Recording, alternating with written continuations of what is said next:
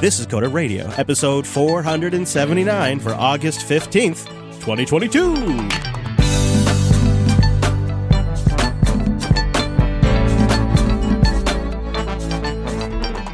Hey, good buddy, welcome back to Jupiter Broadcasting's weekly talk show, taking a pragmatic look at the art and the business of software development and the world of technology. My name is Chris, and joining us fighting his old IRC client, it's our host, Mr. Dominick. Hello, Mike. Uh, she's an oldie, but she got me all the way across Route 66, all the way to New Orleans, down to Tampa Way. That Adium, it's old reliable. Just not working right now. It's working right now. So I reopen it. It's like you already identified. I'm like, I know, thank you. IRC's old. you know, it's old. it is. I think what happened is I didn't use this computer since last week's show. And it's like all of my stuff is just like popping up. You're not logged in. You're logged in. You're not logged in. It's like, yes. Now that we have the star power of Michael Dominick on our Matrix server, we might as well just migrate our chat over to Matrix soon. You know what I mean? We should as soon as I authorize this machine. And yeah. Ho. I've been trying out FluffyChat, by the way, which is a pretty decent Matrix client as well. Ooh, so, Fluffy. Yeah. No we'll have to run it by the union, though, because uh, it's already turned around on us. I, what was this? A month before having a mascot has completely derailed the show. It may be over after this. It may be over. At Coder Radio Show, from the official Coder Radio mascot, they write, I want to remind you both that we have strict labor laws in Europe. I don't think denying a mascot its vacation is legal. I consider founding the first podcast mascot union to make sure the podcast mascot's rights are respected and not eradicated. This is a threat. If we don't act, this is a threat, and they will launch a union, a Coder Radio union, and then you know where that leads. The show's costs are going to explode. It's not going to be profitable to do the show. We're going to have to end the show. Well, luckily, I called an old friend from the State Department. Oh, yeah? And she had an interesting thing to say. How quick are you on your soundboard? The EU. but we do love Egon, our Coder Radio mascot. Yeah, but uh, Nuland's going to come over there and, and, clear things up. I would, I would expect. But don't worry, she'll bring sandwiches. She's definitely not person responsible for anything that's going on right now. No, definitely not directly responsible. No. You know, the thing about uh, the Coder Radio mascot, though, I thought maybe we could just buy him off with some airtime, you know, because airtime is valuable. So maybe if we just spent, you know what I'm saying? We'll just bribe him with some airtime. We'll see. It's treacherous, though, friends. If the uh, if the show isn't here next week, it's because the union took us out. That's what we get for agreeing to a mascot. All right, we got some feedback into the show and I thought we'd cover out bits of it. Some of it I replied to directly, but I wanted to read a frustrated commuter's feedback. Listening to last episode, I think there's a huge issue in the ideas about what the workplace is supposed to be and why the prospect of being in the office is so absurd. I live in the greater Sacramento area, but whereas I live in the lower west due to proximity to my family, most jobs are in the northeast, and as such, I have about an hour commute each way. I just started a job at a nationwide retailer and we do projects in stores across the country. I'll never touch a physical machine or a server as they're located in retail stores in the US and Canada. My direct supervisor recently received a special exemption to move to Tennessee and works completely remote, but I am required to be in the office eight hours a day, three days a week for now, but they say full time is on the horizon. And we have an always on camera to validate. What's worse, I am not allowed to sign something to skip lunch. I have to clock out for an hour at least. And that means in my previous job, I gave them eight hours of my time per day, but now I have to give this company essentially 11 hours of my day and spend more money on fuel. I'm just less inclined to fit in with this culture working remotely, maybe. But I'm not there to make friends. This isn't a social club or a barbecue. If I'm meeting the expectations, well, then the culture fit shouldn't matter. The insistence on going back to the office is just unnecessary. It's often insulting as the people with the authority get the exceptions to keep enjoying the comforts of a remote workplace that they had during the pandemic, whereas rubes are now arguably paying the tax to sit in their AC. At the end of the day, I just can't help those three extra hours a day don't do anything to make me want to fit into the workplace. They just make me ponder my next contract. Frustrated commuter. Could you imagine the always on camera stuff? How awful that's getting now? Yeah, no, no, I don't. That's, I really don't think that that's appropriate to ask of anybody. Like part of me says, well, go get a new job, man. If you don't like it, get a new job. Like that's how you vote with your, you know, with your feet. But then I also understand it's not as always easy as that, depending on your industry and your your work and and you know financial situation. And the disturbing thing is, is the New York Times put out a pretty good piece just yesterday about the rise of worker productivity scores. And they're using all these automated tools, cameras, keyboard monitors, mouse monitors, input on the screen monitors, and they're then generating scores for the uh, like uh, manager to review them to get an idea of like how hard they're working to basically collect data on what they're doing. And this New York Times article uh, lays out like how it started at lower wage workers, but now it's lawyers, nurses. They talk about a hospice care provider who got one point for calling the family. She got another productivity point for like each patient she saw.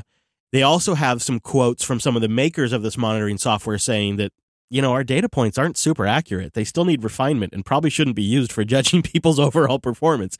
And yet, clearly it's happening. I mean, United Health seems like one of the bigger ones they talk on here, but they mentioned three or four different companies that are doing this with cameras, with activity monitoring. And they also talk about the rise of mouse jigglers, ads on TikTok and Instagram where you buy a mouse jiggler that you put on your desk and you set your mouse in the jiggler, which randomizes input to make it look like you're busy. And they're selling like hotcakes right now. So, okay, right. This is where I'm somehow meditating on our mascots, uh, shall we say, Pinko Kami ways. And maybe li- I have been listening to some Ace of Base, so there's some Europop involved. But also, like my evil capitalist is like, you can certainly demand that people come to the office. I think it's stupid, like we talked about last week, if, if you're a small company like ours, right? But like this middle ground of I'm going to spy on you in your home, it, I, I just feel like that's, if you distrust the people that work for you that much, they shouldn't work for you. And I know I'm speaking from the position of like small teams and small organizations where you, you know it's you know how it is, Chris. It gets super personal, right? Like somebody has a kid, it's a big deal, right? Like it's you know, I, I just I can't imagine. I mean, I think we both know how I would react, but I can't even imagine asking someone to do that without feeling like a complete scumbag. Here's some of the justification. They say it gives them solid metrics and what they, they say newfound clarity. The New York Times goes on to write derelict workers can be rooted out, industrious ones can be rewarded. Quote, it is a way to really just focus on the results, end quote, rather than the impressions.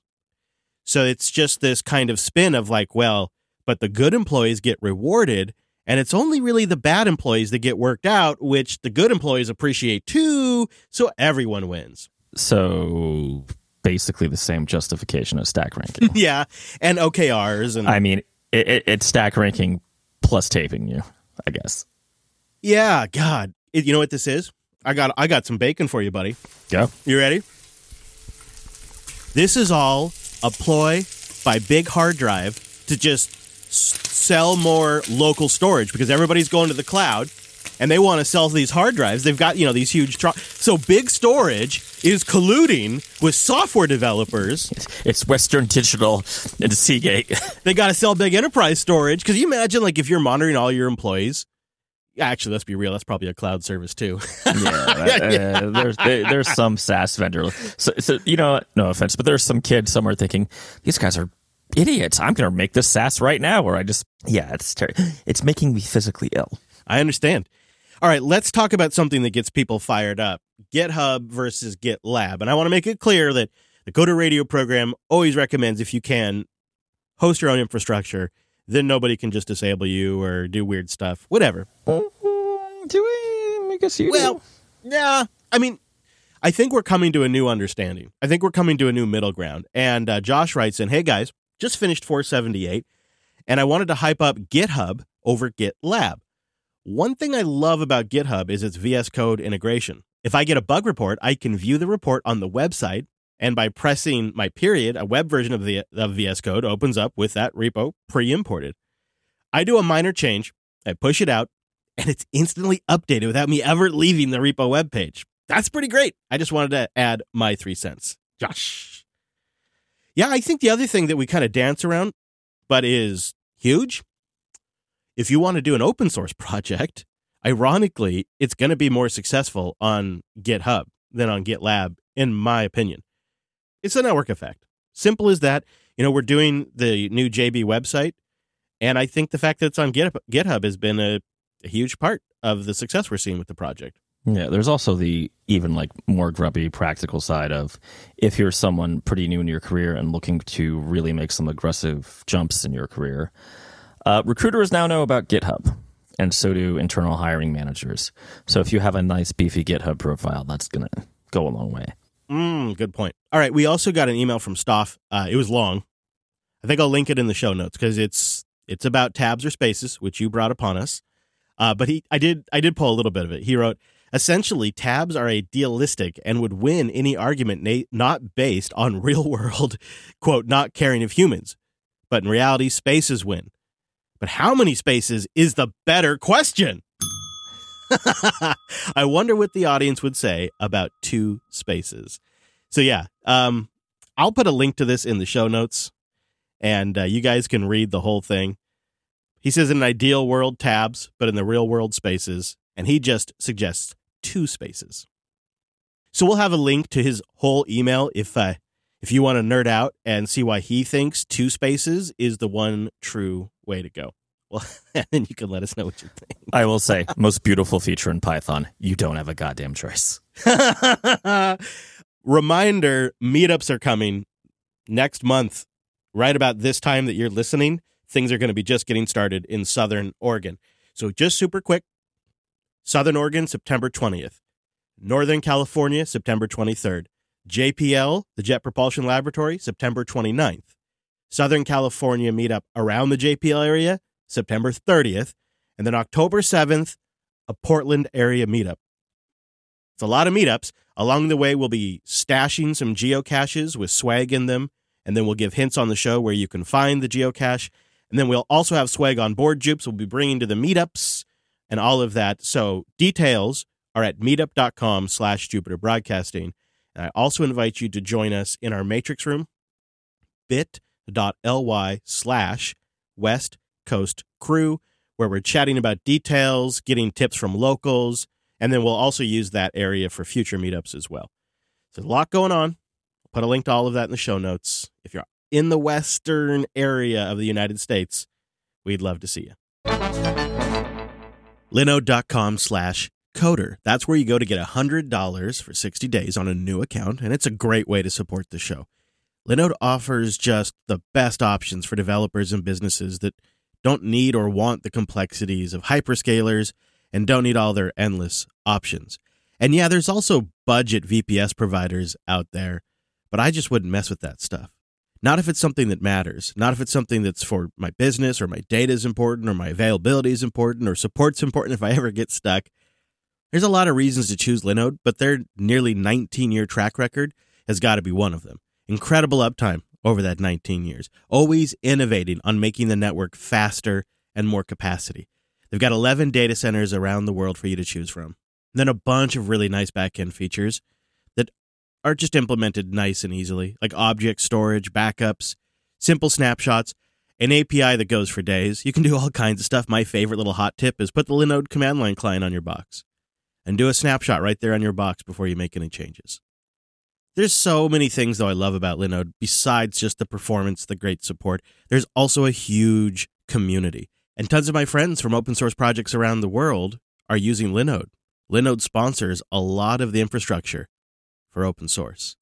And of course, Linode is making it possible for us to go on our West Coast road tour this year to meet up with a whole bunch of you. So if you're in the area, make sure you come see us because we'll have some Linode swag on board that we're giving away. And I've been told it's very cool, brand new swag. But on top of that, it's just the best place to run something on Linux. Don't get locked into those esoteric hyperscalers. Don't get fooled by the budget VPS providers who will inevitably disappoint you. Go get the real thing the folks that have been building for 19 years and only getting better and better as they do it. And why not get $100 while you try it? Support the show and get 100 bucks to try out Linode when you go to linode.com slash coder. One more time. It's linode.com slash coder. We may finally see a light at the end of the electron tunnel. I'm not saying electron's dead, but this might be a critical flaw that they can never solve. And maybe in a decade, it'll force people off of Electron. I don't know. But, you know, it's Black Hat season, so we're hearing about lots of exploits, and researchers have found remote code execution vulnerabilities in basically all of the major Electron based applications Discord, Teams, Slack, you name it, right? Surprise, surprise. And here's the core flaw these particular issues they found have been patched. Some of these they found like a year ago. But the fundamental issue is surprise, surprise, they write in the research, quote, this occurs because of the way Electron JS is designed and in the fundamental design issue within the framework. Electron JS and Chromium that they've branched is always behind the main normal Chrome browser, i.e., Electron is always two or three months behind any upstream fix in Chromium at best. Then you have applications like Discord that are actually shipping a version of Electron that's been end of life for a while. And they're just like patching it like animals to keep it running. And they just will never be able to solve this problem because this is just the nature of the way this project works. It's downstream of Chromium, and they've changed it significantly enough that there is inherently a delay between when the bug fix goes out in Chromium and when it goes in your Electron app.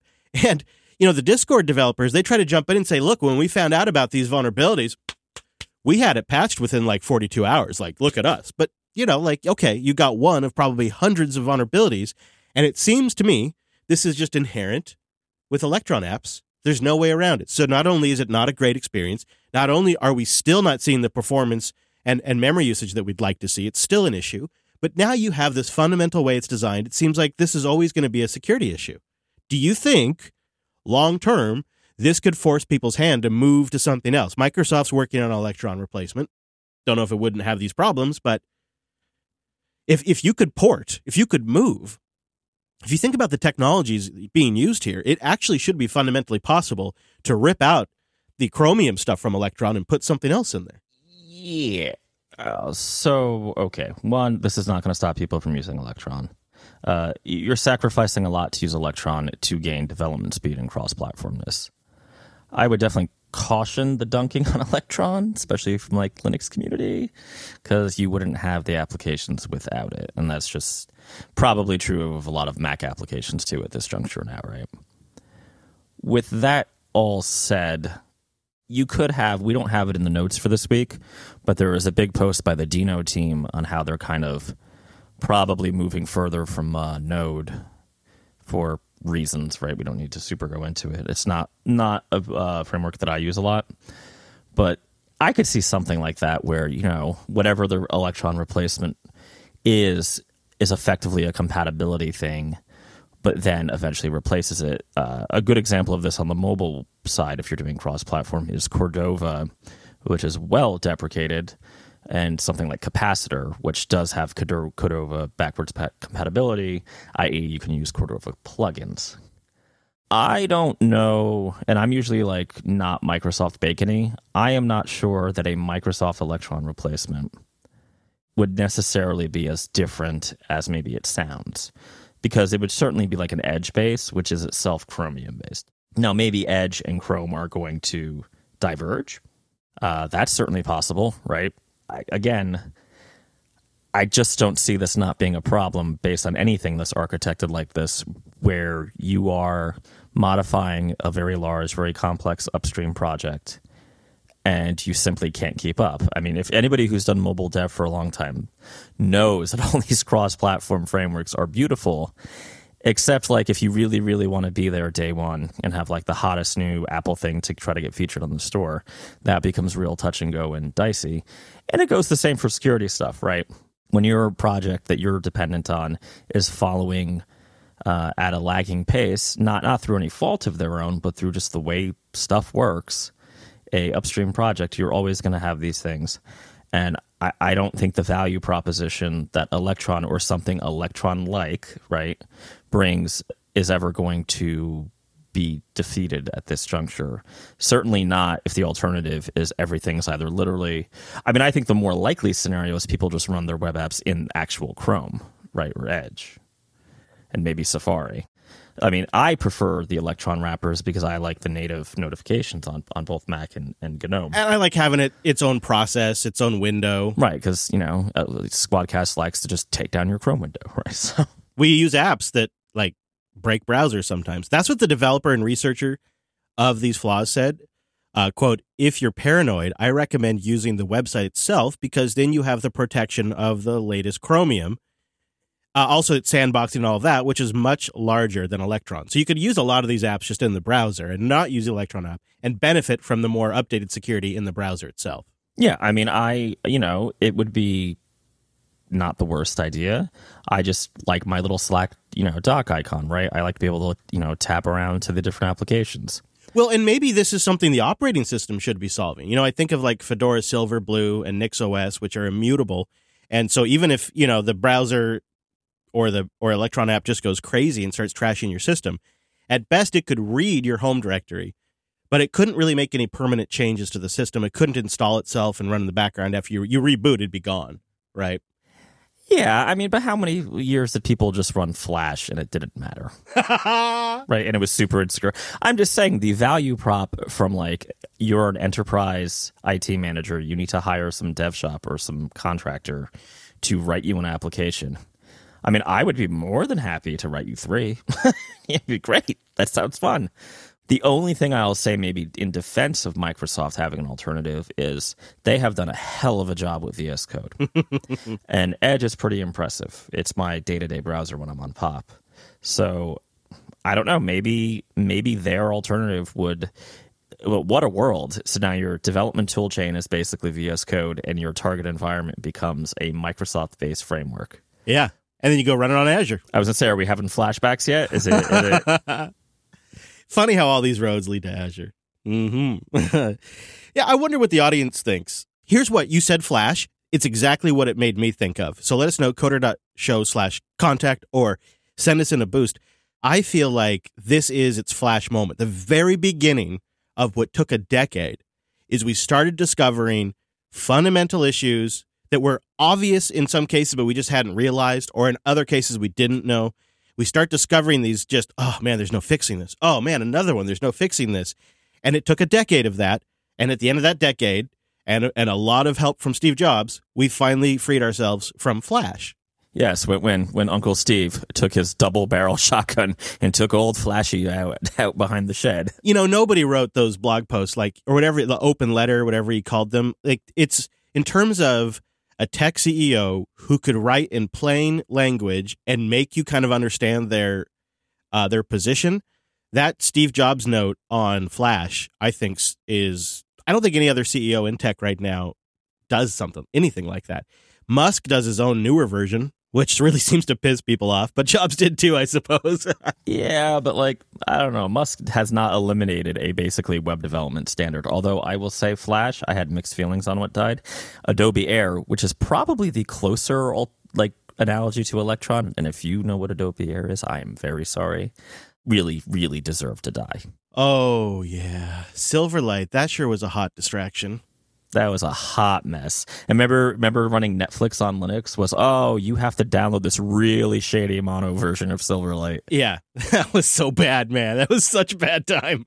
and you can't have 1080p because something something codecs, right? Like, yeah. And it it just felt like Microsoft wanted a piece of that hot flash action, and so they created you know Silverlight. I feel like you just said Microsoft wanted to go through menopause. All right, I want to talk about something before we move on that I, I thought would be one story when it first broke, and this happened last week after the show. And then by the time we sat down to record, I have a totally different position on this story. So Telegram went to war last week, and you and I both use Telegram a bit. The founder of Telegram took to his channel and just blasted the App Store review, saying that Apple is holding back technology that will, quote, revolutionize how people express themselves in messaging. He goes on to say, quote, it has been stuck in Apple's review for two weeks without explanation or feedback provided by Apple. Well, turns out there was some feedback, but he he didn't disclose that at the time. But anyways, he goes on to say, quote, if Telegram, one of the top 10 most popular apps globally, is receiving this treatment, one can only imagine the difficulties expressed by smaller app developers. Wait a minute, where have I heard this before? It's not just demoralizing, it causes direct financial losses to hundreds of thousands of mobile apps globally. And he just put Apple on blast, right? So why did he go to war? What was it they were holding back? What was this new? They were censoring his ideological beliefs. Nope, nope. Uh, Wait, wait, wait, wait. They were demanding monies he was making outside of the App Store. The new revolutionary technology he was shipping was 3D emojis, and they were based on the Apple trademark emojis. And according to the App Store Guideline 5.2.5, third party developers cannot create apps that are confusingly similar to Apple's existing product. And in that guideline, Apple implicitly makes it clear you cannot replicate the Apple emoji design. And so that's why they were holding it up. So, so there's two very funny things here. One, there is some lawyer at Apple who was like, hang on. I love emoji, and we are defending this IP to the death. And then this guy, who I like Telegram, good product, is also like risking his his own product because of emoji. Can't you just like use the Unicode ones, or is it because they're 3D? yeah, they had to, I guess, create new ones. But uh, I, I, for me, it's the arrogance of saying this is a revolutionary new feature and how dare Apple, blah blah blah blah, and it turns out to be animated emojis. And this, by the way, is part of a bigger story where Telegram is rolling out premium features, but the premium features they're rolling out suck. They're dumb, and nobody wants them. And it's wild. I've been, I've never really seen anything like this go down. Chris, this is a safe space. Tell us what you really think. Like if telegram would have implemented status so i could say i'm recording or i'm away or i'm i'm traveling i'm driving right now kind of like you can do in slack you know if they would have if they would have implemented that in telegram as a member feature i'd pay 9 bucks a month for that right there. That's how much i use telegram right? Instead it's like stupid pictures and stickers and 3d emojis and just stuff that nobody wants. And i've really kind of been impressed because i've I've read different Telegram groups. I've read different Reddit posts on this. I've read different threads on uh, reply comments to like this article on 9 to 5 Mac.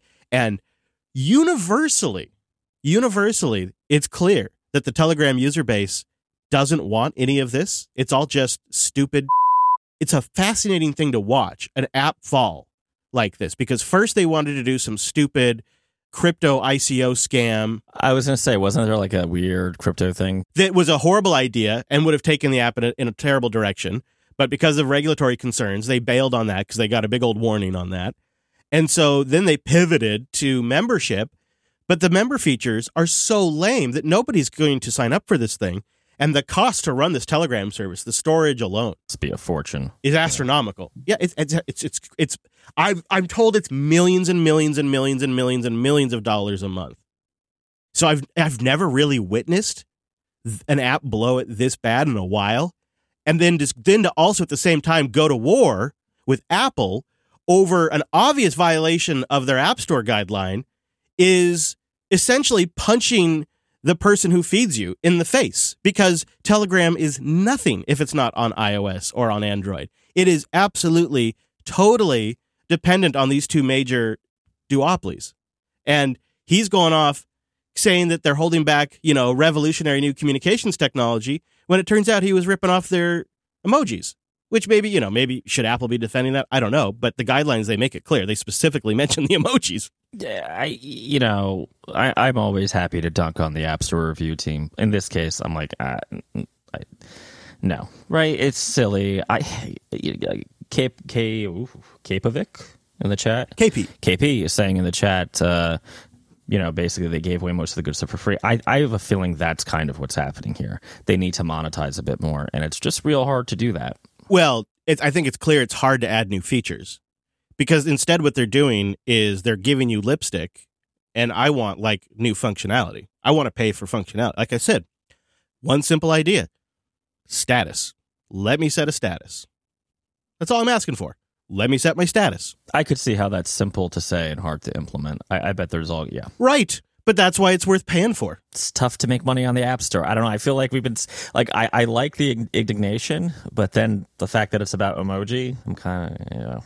I guess this is my theme today, but I I'm looking at this, I'm thinking, you look at his hostile relationship with uh, the teat that feeds him, and you look at this totally boondockled membership rollout, and I think Telegram's going to have ads soon. Telegram's going downhill. It's time to leave, baby. Switch to Matrix because I think Telegram. It's not tomorrow, but I think it's going to turn to crap. Or, you know, maybe IRC will just be the cockroach that survives every, and everything. Tailscale.com slash coder. My favorite part in the show right here when I get to tell you about Tailscale. Honestly, Tailscale. Tailscale, Tailscale. It's so great. I wish we could do every show about it. It's a zero config VPN that installs on any device, regardless of architecture or platform, takes care of your firewall rules, takes care of your double nats if you got some. You can quickly and easily create a flat mesh VPN protected by WireGuard's noise protocol. So you get the best VPN encryption in the business with the ease of management that Tailscale brings on top of that. It's the combination of these two things. It's like Tailscale is taking VPNs out of the uncanny valley. You know, they're doing that last 10% that the rest of the world needed. And now I am seeing announcement after announcement of different projects that are integrated in Tailscale support. So you can put applications, individual applications and services on your Tailscale network. It's so incredible because Tailscale is just this solution that on its surface seems immensely simple. But on the back end, they do a lot of really creative magic to make a mesh VPN network that just works all the time and doesn't do silly routing when you're accidentally sending the wrong traffic over that VPN. And they introduce nice features like Tailscale Send, which is basically like airdrop for your entire Tailscale network. And they've recently rolled out Tailscale SSH, which allows you to establish connections between your devices in your Tailscale network, authorized by the Tailscale controls, which are great. You can manage SSH. Well, you don't have to manage SSH keys. That's kind of the thing. Tailscale manages the SSH keys and then uh, authenticates your SSH connection using WireGuard. Yes, like my two favorite things come together in Tailscale. There was a time before I synced my files, right? There was a time before I had broadband. There was a time before I had decent portability in a laptop. And now I'm going to look back and remember a time before I had Tailscale. That's the kind of game changer. That's the kind of workflow improvement you get with Tailscale. So the fact that you can go to tailscale.com slash coder right now and try it for free up to 20 devices while you support the show, I don't know, kind of feels like peak awesome to me. This is one of those moments where a new technology comes around and podcasting's around and we all get to kind of just be in the same spot at the same time. And I'm very excited to watch this company go. And I very much recommend you try out Tailscale. I think you're going to be blown away. You'll never switch to any other VPN. This is it. You're done now. You've got yourself a flat mesh network. You're welcome. Tailscale.com slash coder. All right, well, here's where Apple's activity gets a little sketch. Feels a little mob boss to me. Reports are coming out from the Wall Street Journal that Apple contacted Facebook and wanted a little bit of cuts from some of their new services they were rolling out. They wanted a little taste back in 2016, like the promoted posts in Facebook. I just want to wet my beak, Mark. Just my beak, okay? It was interesting the way they did it. They say, like, you know, uh, we feel like we should be getting our 30% from this. Of course, Facebook pushes back on that. And it, it created what seems like this really sour relationship between Apple and Facebook. Yeah. I mean, sure. I mean, nobody likes getting shaken down, even, you know, the bad guys, right? I'm just, I don't know. Apple, is it, is it not pretty clear that in a slowing growth environment, Apple and most other big multinationals' goal is to extract more revenue per user? So they wanted a share of the promoted ad sales. That, okay, doesn't surprise us, but to help put it in perspective, because you and I have talked about this so much that we're completely just it's all it's all sort of a, a hodgepodge now. But Ben Thompson did a decent little timeline in Stratechery, which I'll have a link to in the show notes. But I grabbed a little bit of audio from his podcast. Apple had discussions with Facebook between 2016 and 2018.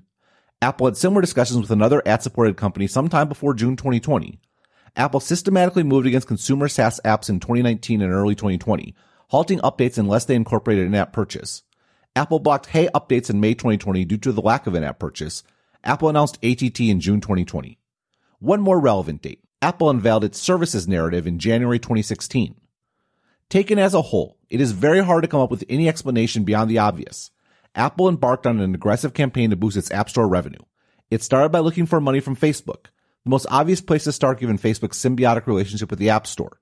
It extended that campaign to other ad supported apps, then started cracking down on consumer SaaS companies. Finally, it announced ATT that kneecapped the entire ad supported app economy. So we remember when the ATT stuff, the app tracking stuff landed, and now we have seen it's put huge, huge dampers on the sales of Facebook and others, billions of dollars. It's cost them billions of dollars. For better or for worse, who cares, right? But here's the interesting element.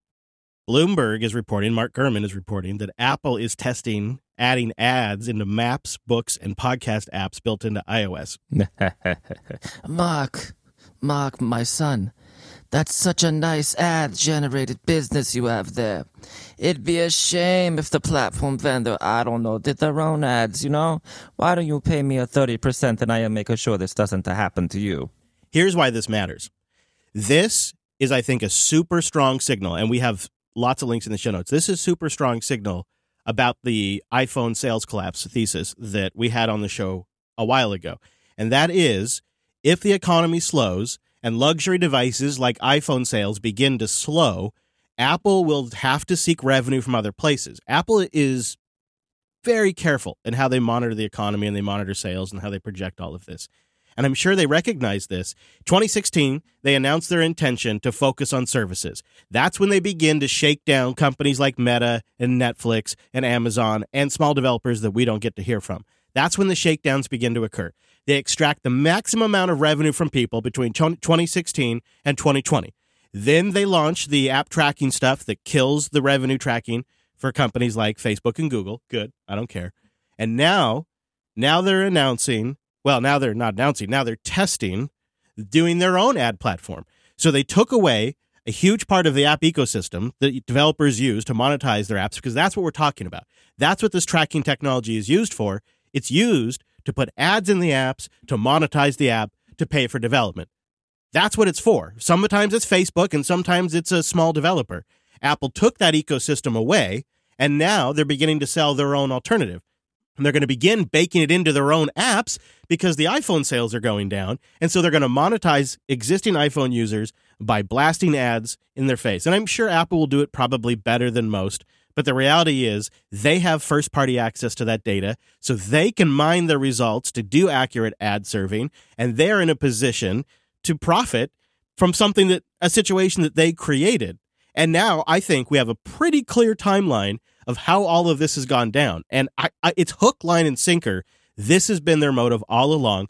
All of the smokescreen about privacy, it's all just been to sell this thing, to put them in this position, to be essentially their own dominant ad supplier. They don't want to give that action to anybody else.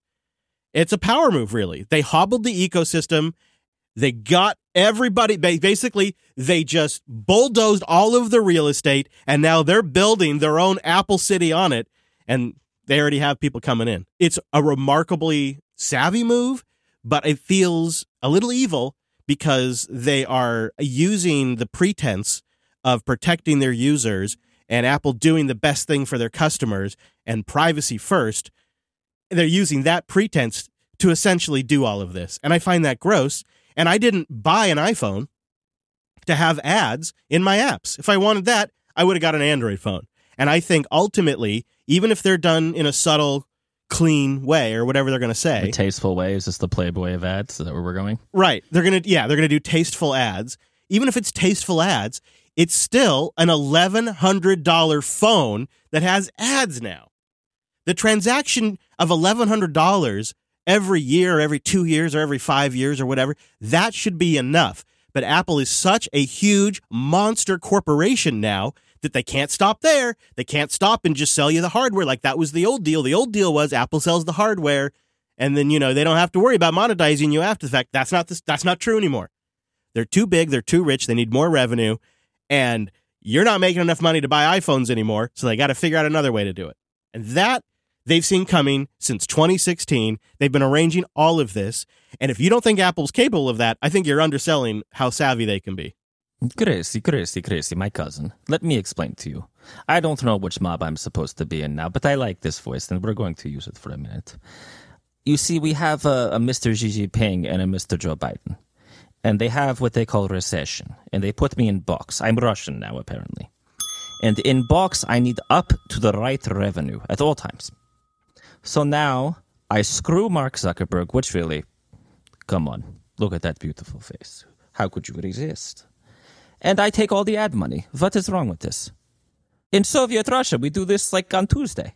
Right. And I suppose if you're uploading a video on YouTube, you're using Google's ad platform. And if you're on Android, you're likely going to use Google's ad platform.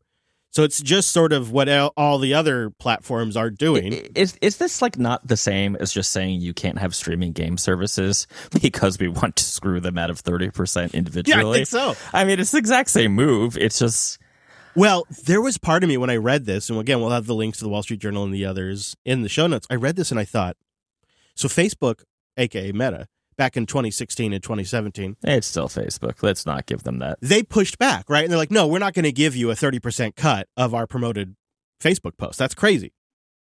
And I think, in a way, this was Apple's response. All right, well, then we'll just crush your market on our devices, right? They're like, you either give us a cut or we're going to crush your market. The most valuable per user, you know, group of people you could possibly find. Yeah, it sucks. I mean, I mean, I, I don't know. I, I kind of wish everybody would lose here, right? it's possible. Well, ultimately, you got to wonder. I mean, how does this play out, right? I mean, Apple will get skewered for building in. Yeah, they'll get skewered, but Google's going to be more scummy. Facebook's just awful. I mean, the truth is, they are going to be fine. This is going to work to a point, and if their ads are subtle enough the only thing maybe is just the hardcore strong arming they do. They could get some regulation, but that's only from the mascot in the EU. That's never going to happen here. So, yeah, that's true. Maybe the EU will save us. oh God, I can't believe I'm saying that. okay, I just can't. I don't know. I just can't even with this. Again, the uh, Stratechery post that I'll have linked in the notes was really good. I just, I wish that I wish that the the M1 chips and I wish that the iPhone hardware and I wish that iOS wasn't better than all of the Android stuff.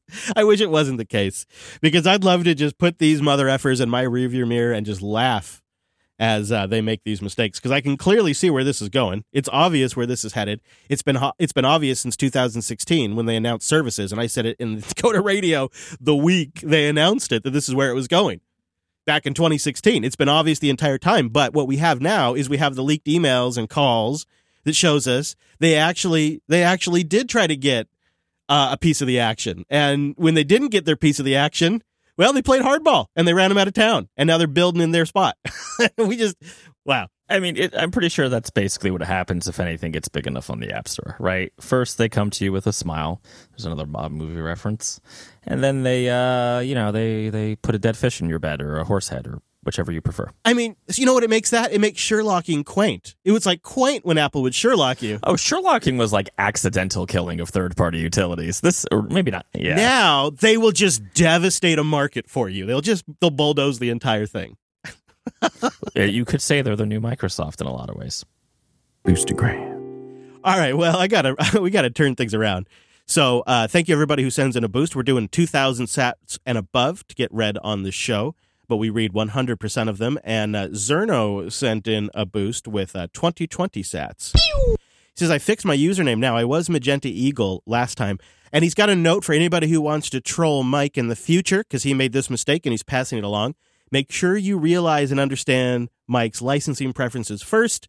Otherwise, he may just end up agreeing with you. Ha you got him. You didn't even mean to, and you got him. Uh, we got a double boost from Zerno, too. Could you take a moment away from relevant languages and talk about how the original Roller Coaster Tycoon was 99% x86 assembly? Who says yeah. assembly is not relevant? Mm. I am a ROM fan, so I have like a bunch of Super Nintendo and SNES or NES ROMs, and they're so small. They're so tiny. It's it's incredible how how fun those games are, like Super Mario World, in just a, such a tiny amount of space. Some really good YouTube watching. It, there's some videos that talk about the crazy ass tricks the developers had to pull off to get stuff running on boxes that low end. It's it's a really good read if you're if you're into it.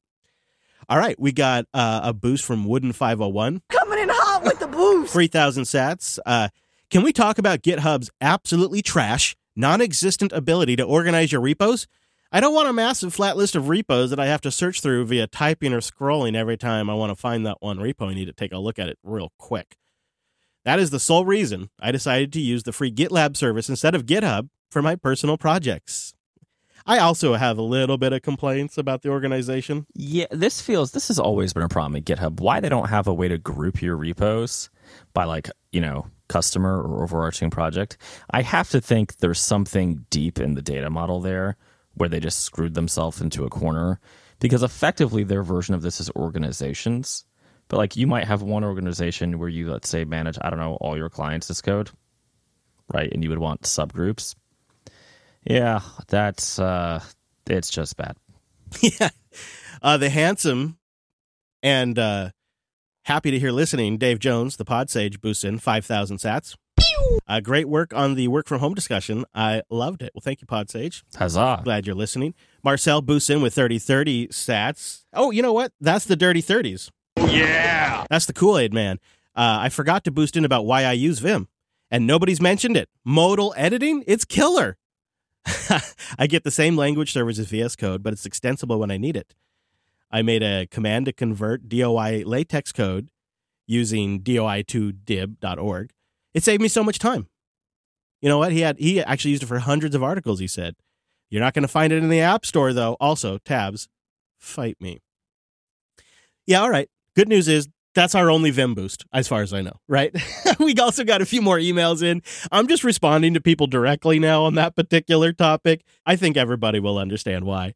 We got uh, 8,000 sats from Mollusk. Cause I'm a back home baller. He says, Have either of you tried out the NIM programming language? I think it's actually pretty nice. Has a nice bounce of features borrowed from other languages. I went to go look it up on the uh, Stack Exchange developer ranking thing, you know, and uh, not even on the list. But NIM is a general purpose, multi paradigm, statically typed, compiled systems programming language. It was created to be as fast as C, as expressive as Python, and as extensible as Lisp. It started 14 years ago and obviously influenced by Python, Rust, even C, and others. It looks very Pythonic, yes. Pythonic? Oh yeah. I'm, uh, Did you just make that up? That's awesome. no, I've read it in some. I think I read it in one of those Manning books, or I made it up. I'm gonna. you know, I'm taking credit. I think you should. That's my. Yeah. It's mine now. Yeah. Uh, Noob Steve boosted him with 4,444 sats. I'm with Mike. Hashtag free Una. Best email Yeah. of the week. Yeah, that I agree with. Uh, I'm hoping that's going to be a, you know, a multi-episode arc, but not too long. Also, I love the Orville and Discovery. I know I'm a nerd. I'm just happy to see new sci-fi, new sci-fi, even if it is flawed. I completely agree with your assessment though about Seth, even though I do love his humor. Yeah, I don't think he makes a great captain. Was uh, basically my. I think if he wasn't rich and famous and responsible, He he actually follows up with exactly that point. Wow. Oh yeah, he does. You're right. He's uh yeah, sorry. Double boost. You're right. Good good eye. Uh his humor, he's definitely not the best actor. Um and I agree with your uh, assessment of Discovery. It was exceptionally hard for me to swallow the whole mushroom thing. Oh yeah, okay. All right. Also, Paul Stamets is also the guy that's like r- famous for being a big mushroom guy. So they named the engineer after the real Paul Stamets, but that's kind of weird that, you know, I don't know. It kind of takes me out of it sometimes. But like me, he says he watches it because it's Trek. oh, he's also a member who boosts as well. Wow, that that is awesome. Trev Dev, who has been behind on podcasts but is staying current on Coder Radio because he boosts other shows I listen to, so I know he's been falling behind, but listening every single week with 10,000 Cause sats. I'm a back home baller. If I want He says, I will make one argument for tabs. Tabs make it so that people with accessibility, like vision issues, are able to set the tab width as a smaller size. This way, they are able to do all of the code with large font sizes and not have to reformat every buffer they work on twice. Everyone else can just use the tab size of four to eight columns and carry on. Other than that, who gives a fark? do whatever the project or language standards call for. very reasonable. That's a very reasonable idea. Lower third, Chiron boosts in with a row of ducks, Thank you kindly. 222 sa- 2,222 sats. Uh, just boosting to say that I love the chat about Star Trek. When it comes to Discovery, it's a real Mario and Luigi situation. Come again? I don't know what that. I don't know. I don't know. He says it all the time. I enjoyed it regardless. Star Trek is Star Trek after all. Keep up the good work. Yeah, yeah. Follow up on whatever the hell that means. I'm going to use it though. Yeah, that's a real Mario and Luigi situation. you just don't even know. It sounds like something though, doesn't it? It sounds very mean. Yeah. uh, okay, Thornton, Maryland boosted in This old duck still got it. with a row of ducks, 2,222 sats. We all know environment concerns are about controlling people and not really about the environment. Dun dun dun. Keep uh, keeping people at home isn't part of the agenda, I guess. Um, also, apps are sold on the Steam Linux platform, but it's just mostly games. Pointing out that there is an app store, a universal app store for Linux. It's, they do have some apps on Steam for Linux. Yeah, I don't know. I don't know if I agree with the sentiment about. I think if you were really, if it was controlling people was really about the environment, they would be keeping them home. That's the only thing about their thorn that I don't know if I agree. I think that's the, that's the thing. Mr. Quacker's boost in with a row of ducks. Our last boost of the week, two thousand two hundred and twenty-two sats. Quacka wacka, it's a treasure. Yippee! Says I'm not a very good programmer, but I've been learning Rust for about two years, and it's been very fun to learn. But actually writing code with it has been a huge challenge Ah, yes. and not fun. I'm sorry to hear that, Quackers. He goes on to say, for the project I'm working on, I finally gave up and I learned Go. Interesting choice. After about 20 years in, I feel I'm at, I'm at the level I was after two years of Rust. I miss Rust compiler errors and cargo, but otherwise, I've been so much happier. I think we've heard that sentiment from the audience too. Well, good. Yeah, Rust is super strict, right? So if that's not for you, then uh, yeah, Go is a good alternative. And if you really want to go cray cray, just go C and uh, give up on reality and time and space. Hey, remember that assembly's out there too. Uh, a couple of call outs. Golden Dragon boosted in just under the 2000 sat limit to just give some nano love. God. And we also got a thousand sats from Old Trekker who said, uh, I love me some Strange New Worlds, but I'm to say it. Orville New Horizons is the best Trek show. What is happening? I can't even. I can't even. You cannot objectively watch the Orville and Strange New Worlds and tell me the Orville is a better show. It's so bonk bonk on the nose. I do think sometimes the effects are pretty good. But come on, guys. Come on. Orville just feels it's like a really super well done Trek fan series. Speaking of the fans, should we mention the discussion we were having? Yeah, which one? Tell me. Uh, switching back to a noon time on the Eastern time zone. Oh, right. Thank you. We last week we tried out doing Coder earlier at uh, 9 a.m. Pacific, was it? Yeah, noon Eastern. and Yep. then noon Eastern. Yeah. And uh, I think we had a pretty good attendance in the chat room. And so we wanted to put it out there as uh, just a bit of feedback from you guys. We're asking for it. Would you like us to do a little bit earlier? Because I think we both could accommodate that. And if it's better for people's lifetimes and we can get even more live folks, that'd be great. So uh, you can go to coder.show slash contact, or you can boost in your ideas, messages, feedback with a new podcast app at newpodcastapps.com. And of course, you can always join us live and just tell us stuff real time, give us real time feedback in that chat room, which we got going on right now. or hit us up on that Matrix server. Yeah. Oh, right. Jeez, you're on it today, dude. We have we also have uh, a Coder Radio feedback and general discussion rooms, two different Coder rooms on our Matrix server, and uh, the conversation's great in there as well. And that's a great place to give us feedback as well. And you know, got to worry about what Telegram's doing. no, okay. Also, big thank you to our Coder QA team out there. You guys keep us independent. You keep us focused on our audience, and you let us be choosy about the advertisers we work with. Those are fundamentals that make this show what it is. So thank you for your support at coderqa.co. The Coderly is up there. We put one up every quarter. And of course, you also get an ad free version of the show as a thank you. And, uh, you know, I don't know, coderqa.co. Thank you. Thank you, members. We're working on a bat line. We're working on new features for that as well.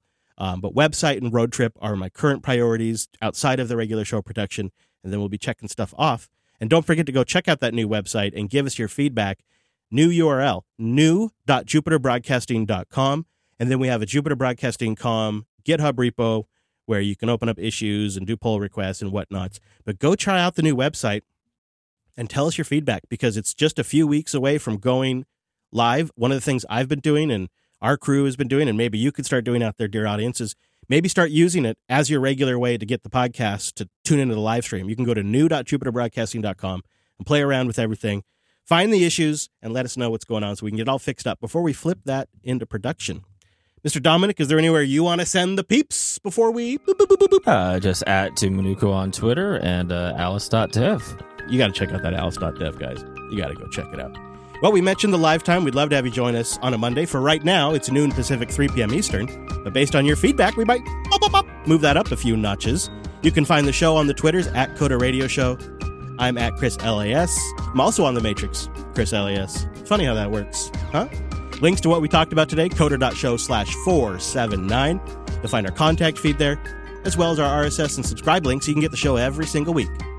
We appreciate it when you do that. Thanks so much for joining us on this week's episode of the Coder Radio program, and we'll see you right back here next week.